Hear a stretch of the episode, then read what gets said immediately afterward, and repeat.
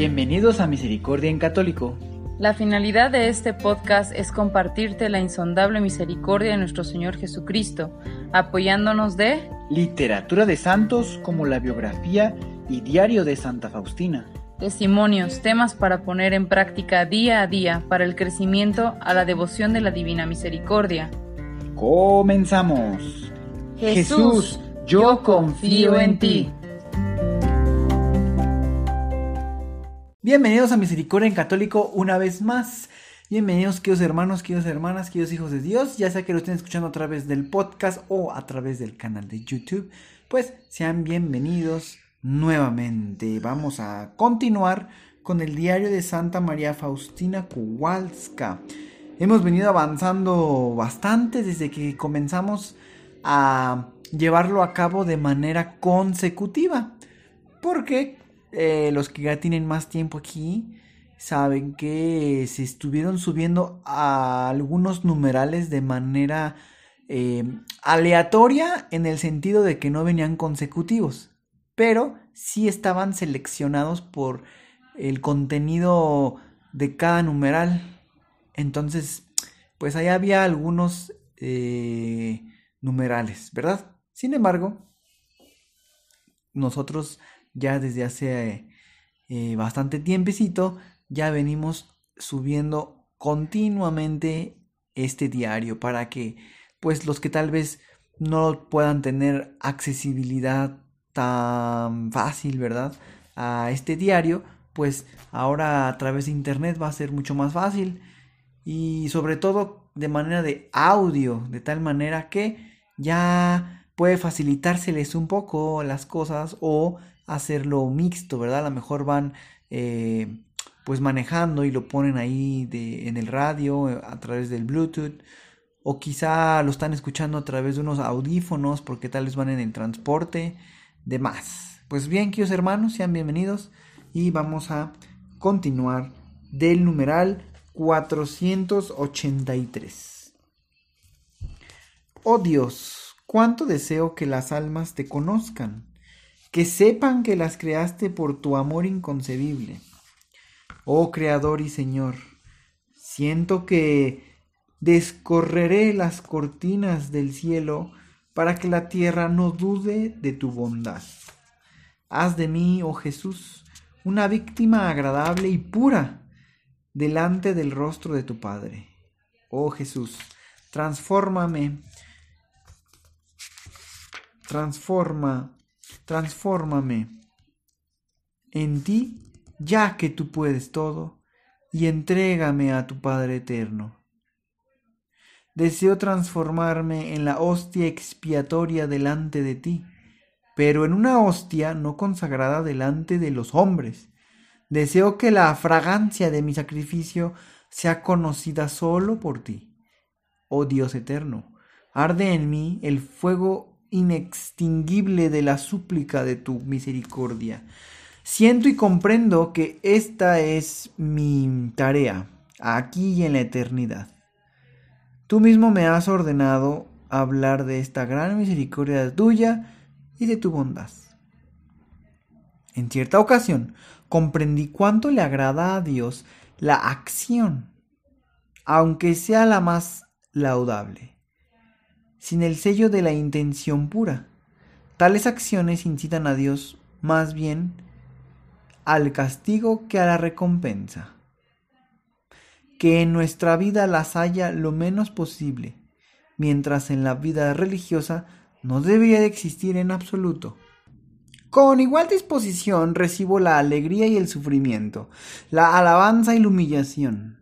Recuerdo que la una y la otra son pasajeras ¿Qué me importa lo que digan de mí?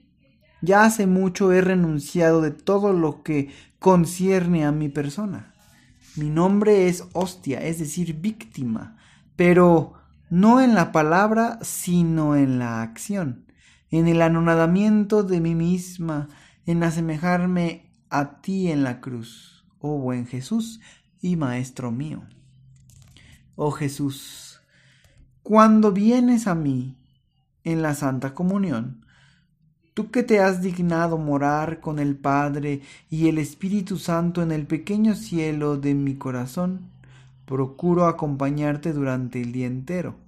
No te dejo solo ni un momento. Aunque estoy en compañía de otras personas o con las alumnas, mi corazón está siempre unido a Él. Cuando me duermo le ofrezco cada latido de mi corazón, cuando me despierto me sumerjo en él sin decir una palabra al despertarme. Adoro un momento la Santísima Trinidad y le agradezco por haberme ofrecido un día más, que una vez más va a repetirse en mí el misterio de la encarnación de su Hijo, que una vez más delante de mis ojos va a repetirse su dolorosa pasión. Trato entonces de facilitar a Jesús el paso a través de mí a otras almas. Con Jesús voy a todas partes. Su presencia me acompaña en todas partes. En los sufrimientos del alma o del cuerpo, trato de callar porque entonces mi espíritu adquiere fortaleza que viene de la pasión de Jesús. Delante de mis ojos tengo siempre su rostro doloroso, insultado y desfigurado, su corazón divino, traspasado por nuestros pecados, y especialmente por la ingratitud de las almas elegidas. Doble advertencia para que me preparase a los sufrimientos que me esperaban en Varsovia. La primera advertencia fue interior, a través de una voz escuchada, la segunda fue durante la Santa Misa. Antes de la elevación vi a Jesús crucificado que me dijo, prepárate a los sufrimientos. Agradecí al Señor esta gracia de haberme advertido y le dije, Señor, que seguramente no sufriré más que tú, Salvador mío. No obstante me lo tomé a pecho e iba fortaleciéndome con la plegaria y con pequeños sufrimientos para poder soportar mayores cuando llegasen. Salida de Vilna a Cracovia para los ejercicios espirituales de ocho días. El viernes, por la noche, durante el rosario cuando pensaba en el viaje del día siguiente y en la importancia de la cuestión que iba a presentar al padre András, me invadió el miedo viendo claramente mi miseria y mi inquietud frente a la grandeza de la obra de Dios. Aplastada por ese sufrimiento, me sometí a la voluntad de Dios. En aquel instante vi a Jesús junto a mi reclinatorio, con una túnica clara, y me dijo estas palabras. ¿Por qué tienes miedo de cumplir mi voluntad? ¿Crees que no te ayudaré como hasta ahora? Repite cada exigencia mía delante de aquellos que me sustituyen en la tierra y haz solamente lo que te manden. En aquel momento una gran fuerza entró en mi alma. A la mañana siguiente vi al ángel custodio que me acompañó en el viaje hasta Varsovia. Cuando entramos al convento desapareció. Cuando pasábamos junto a una pequeña capillita para saludar a las superioras, en un momento me envolvió la presencia de Dios y el Señor me llenó del fuego de su amor. En tales momentos siempre conozco mejor la grandeza de su majestad. Al subirnos al tren de Varsovia a Cracovia, vi nuevamente a mi ángel custodio junto a mí, que rezaba contemplando a Dios. Y mi pensamiento lo siguió, y cuando entramos en la puerta del convento, desapareció. Al entrar en la capilla, la majestad de Dios me envolvió otra vez. Me sentía sumergida totalmente en Dios, toda sumergida en Él y penetrada, viendo cuánto el Padre Celestial nos ama Oh, qué gran felicidad llena mi alma por el conocimiento de Dios, de la vida de Dios. Deseo compartir esta felicidad con todos los hombres. No puedo en cerrar esta felicidad en mi corazón solamente, porque sus rayos me queman y hacen estallar mi pecho y mis entrañas. Deseo atravesar el mundo entero y hablar a las almas de la gran misericordia de Dios. Oh sacerdotes, ayúdenme en esto. Usen las palabras más convincentes sobre su misericordia, porque toda expresión es muy débil para expresar lo misericordioso que es. Pues bien, queridos hermanos, vamos a dejarle hasta aquí antes de continuar los ejercicios espirituales de ocho días que justamente van a comenzar en el numeral 492. El día de hoy hemos llegado hasta el 491. Pues bien, en una parte de, de estos numerales me di cuenta que leí equivocadamente y lo voy a volver a repetir eh, en el numeral 484. Dice así, en cierta ocasión comprendí cuánto le desagrada a Dios la acción, aunque sea la más laudable, sin el sello de la intención pura. Tales acciones incitan a Dios más bien al castigo que a la recompensa. Que en nuestra vida las haya lo menos posible, mientras en la vida religiosa no deberían existir en absoluto. Bueno, este numeral creo que lo leí mal, creo que leí que le agradaba. O sea, leí cuánto le agrada a Dios la acción. Pero ya que lo, lo pude releer, queridos hermanos, eh, lo que yo considero que está Santa Faustina con, eh, pues diciendo, pues es verdad. Es una acción, pero que venga con una intención pura. Por ejemplo, creo que a esto se pueda referir para poder tener, pues completo, ¿verdad? La, pues esta idea. Pues bien, vamos a pensar que ah, estamos por tomar el camión, ¿ok? Estamos por tomar el camión, pero por alguna razón se nos pasó el camión. ¿Ok? Estamos en la parada, nos queremos dirigir hacia un punto, pero el camión se nos pasó. Bueno,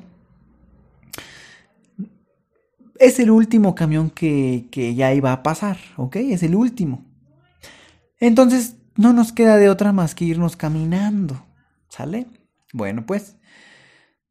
Sin embargo, voy a especificar muy claramente. La acción de irnos caminando está inspirada en el hecho de que ya no nos queda de otra y el sentimiento original fue pues ni modo, ya me tengo que ir así caminando. Mientras uno va caminando, uno podría decir, bueno, señor, pues este, ay, te lo entrego con todo mi corazón esta caminata. Pero, considerando nosotros que realmente lo estamos haciendo por esa razón principal cuando realmente sabemos que nos estamos yendo caminando porque la razón principal fue que no nos quedó de otra. Ahorita voy a esclarecer bien esta parte de ofrecerlo a Dios, ¿ok? En esta primera parte, la esencia fue que nos tuvimos que ir caminando porque no quedó de otra. Ese fue el verdadero motivo. Sin embargo, cuando ya estamos caminando y decimos, ay, mira, Señor, te lo entrego y te lo estoy, te lo ofrezco y va puramente este sacrificio pensado directamente para ti y así lo, así lo, así lo pensé y así demás. Bueno, en esta primera parte yo considero que la acción, si hay una acción, pero no fue como una acción pura, en el aspecto de que realmente no fue por ese aspecto que lo estamos haciendo principalmente. ¿Ok? Caso contrario. Bueno, antes de ir al caso contrario. Es bueno ofrecer a Dios, a inclusive en ese momento, justo como lo acabo de explicar. Vamos a considerar lo que ya dije. Se nos fue el camión y pues ni modo, no nos queda otro, nos vamos caminando. Sin embargo, como conscientes nosotros que no estamos haciendo ese ofrecimiento como original, como inspirado originalmente por Dios, pero sin embargo ya lo estamos haciendo. Ese hecho de hacerlo que tal vez pues es un poco, va a costar trabajo, va a costar más tiempo, pues bueno, te le puedes ofrecer, Señor mío, pues pongo en tus manos esto, te lo ofrezco. Eh, gracias por darme esta oportunidad de irme caminando, demás. Pero ahorita con el siguiente ejemplo creo que va a quedar más claro la idea que quiero dar a entender. Espero que no se malinterprete. Vamos a considerar que llegamos a la parada y justamente viene llegando el camión. Si nosotros, con la posibilidad de subirnos al camión, en ese momento decimos, Señor, te ofrezco irme caminando, para mi perspectiva, eso sí sería una acción pura, porque tenemos la opción de subirnos al camión. Es decir, no, no, no fue como que no nos quedó de otra. Y como que el camión ya se fue y ya no hay más que hacer. Y lo único que hay que hacer es caminar. Esa ya no nos quedó de otra. Pero si estando en la parada de camión, llega el camión y ahí tú decides ofrecer a Dios la acción de irte caminando, a pesar de que sí te puedes subir al camión porque ahí está, a mi manera de pensar veo que esa es una acción, eh, digamos, eh, mm, una acción pura. No está como de, pues bueno, ya no quedó de otra, pues, ay, te lo ofrezco también, Señor. ¿Me explico? Es decir, la acción principal, cuando llegó el camión y sí estábamos en la parada, al ofrecerlo a Dios, yo considero que es un amor puro, porque estamos entregando esa comodidad o esa acción de subirnos al camión para ofrecer esa caminata. Caso contrario, llegamos, el camión ya no pasó, ya no hay más camión y no queda de otra más que irnos caminando. De principio, no fue algo que nosotros planeáramos hacer a Dios, entregarle esa caminata. No lo planeamos así. Se dieron las circunstancias para que al final nos tuviéramos que ir caminando. Y claro que también es válido posteriormente decir, Señor, mira, en esta ocasión me voy a ir caminando. No era puramente mi intención, pues, hacerlo. Sin embargo, pues, cada esfuerzo que yo vaya haciendo, te lo entrego. Pero ya es conscientes nosotros que no estamos como, como haciéndonos nosotros creer que lo hicimos por Dios. Me explico. El hecho de que nos estamos yendo caminando no fue inicialmente pensado para nuestro Señor, sino así se dieron las circunstancias, pero hay que estar nosotros claros para nosotros mismos no caer en ese engaño. A Dios obviamente no lo vamos a confundir ni a engañar, pero nosotros sí. Y si continuamos haciendo ese tipo de acciones en que nosotros creemos que está haciendo por un propósito que realmente no, podemos caer tal vez en la tibieza otro ejemplo, si es que todavía eh, ha quedado un poco no claro, eh, pensemos que una persona pues está a punto de, de comprarse un pan, ¿verdad? Y lo primero que viene en la cabeza es entregarlo a nuestro Señor. Ah, Señor, estaba con la intención pura de comer este pan porque se me antojó. Pero tengo todo el día que se me está antojando y justamente ahorita ya estoy por comprarlo, quiero entregarte pues este deseo que tengo, te lo entrego porque te amo. Y ya, no se compra el pan, ¿ok? Bueno. Ejemplo número dos. Es el mismo caso, todo el día pensando en el pan. Estamos por comprar el pan y lo primero que se viene a la mente en lugar de ofrecer a Dios es que tal vez nos puede perjudicar la salud, que estamos tal vez en una dieta, ¿no? Todas esas cosas empezamos a pensar de, ay, no, es que estamos en una dieta, bueno, está bien, no, ya no me lo voy a comprar. Y después decir, ah, Señor, pues este te lo ofrezco. Ah, ya se lo ofrecí a mi Señor, estuvo bueno. Es decir, espero que no esté yo confundiendo a todos ustedes, simplemente es mi particular manera de, de entenderlo. Es muy posible que tampoco sepa explicar muy bien esto y que pueda haber alguna confusión. Verdaderamente no es la intención confundir, simplemente es la manera en que yo entiendo una acción pura. Que no sea porque que no quedó de otra o porque nos conviene hacerlo por por ejemplo, en el caso del pan, por decir, nos conviene hacerlo por, la, por nuestra salud, ¿no? Dices, bueno, lo estoy haciendo por la salud. Y que después consideremos y pensemos que realmente lo estamos haciendo como para ofrecérselo a Dios. Porque nos engañamos a nosotros, ¿no? Pensando, ah, no, no me comí ese pan por Dios. Pero realmente sabemos que también estamos, que estamos impulsados por el hecho de, pues, pues me, conviene, es por mi salud y demás. Vuelvo a aclarar, inclusive en ese ejemplo último, sí se puede ofrecer a Dios, pero que nosotros estemos conscientes, que no nos confundamos que fue por algo que nos convenía a nosotros y que queremos ponerle el título que fue un ofrecimiento puramente para Dios. Para terminar, esta situación, vuelvo a comentar, en el primer ejemplo del pan que puse de esta persona, todo el día nunca pensó que era por su salud. Inclusive estaba a punto de comprar el pan, pero justo en ese momento lo que vino a la mente fue el ofrecimiento puro a Dios. Esa persona nunca pensó, ay, es que me va a hacer mal y pues, pues bueno, está bien, ya no queda de otra, pues ya no lo compramos. Y, bueno, ahí señor, pues este, aprovechando, pues ahí también te lo ofrezco. Y nosotros luego hacernos a la idea de decir, ah, no, pues yo soy bien bueno, ando ofreciendo no comer panes.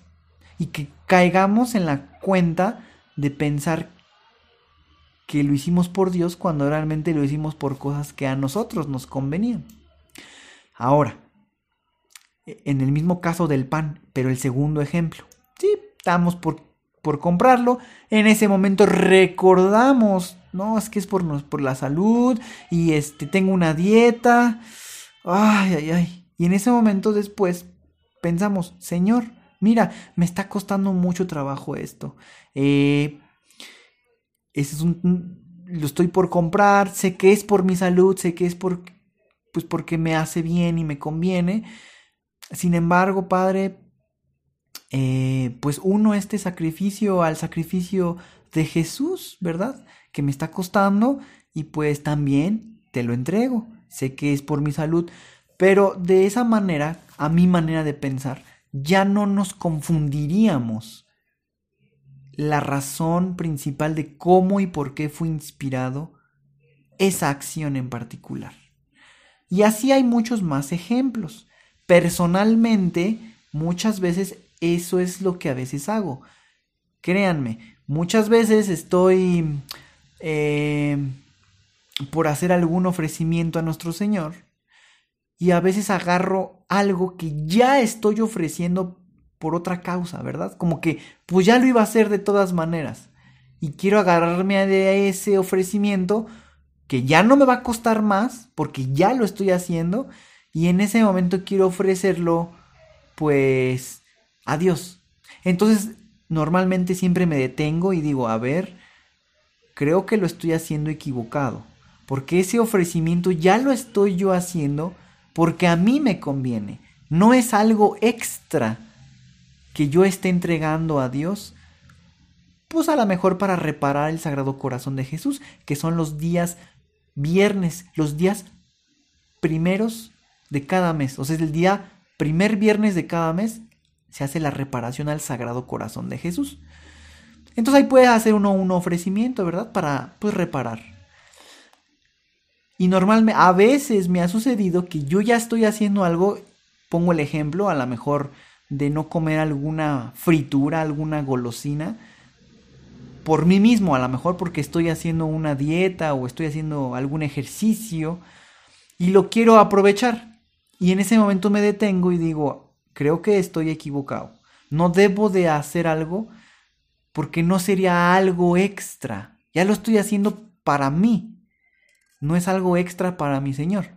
Entonces, es en donde caigo en esta cuenta y creo, quiero decirles que a veces sí me ha sucedido, pero gracias a Dios me he detenido y he recordado esto que les estoy explicando.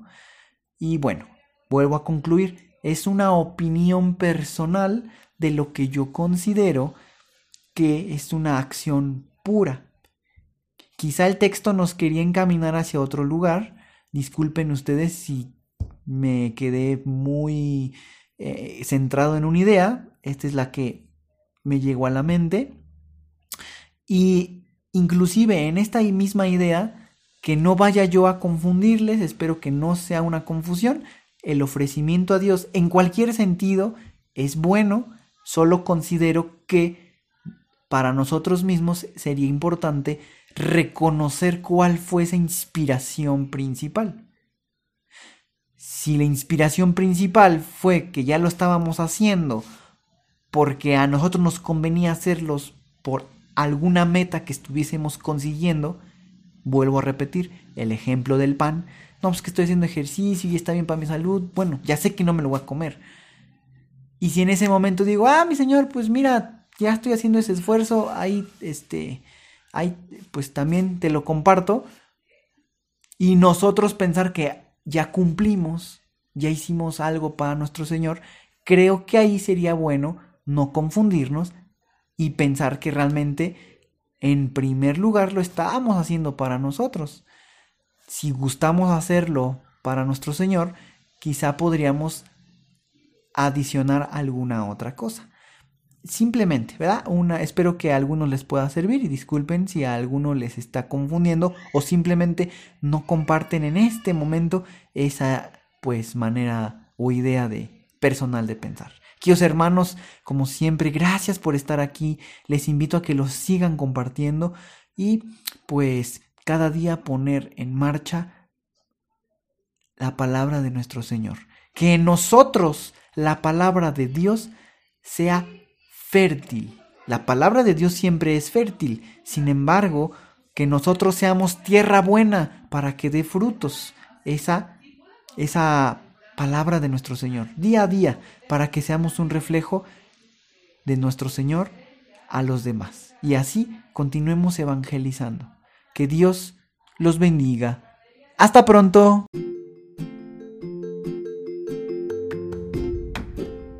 Si es la primera vez que escuchas nuestro podcast, te invitamos a que escuches el numeral 0,1,1, que habla sobre las temáticas que se desarrollan en este podcast y el lenguaje que hemos propuesto para identificar cada una de ellas, y así sea más fácil para ti escuchar las que más te agraden. Te dejamos el link del audio y la lista de las temáticas en la descripción que este audio tiene.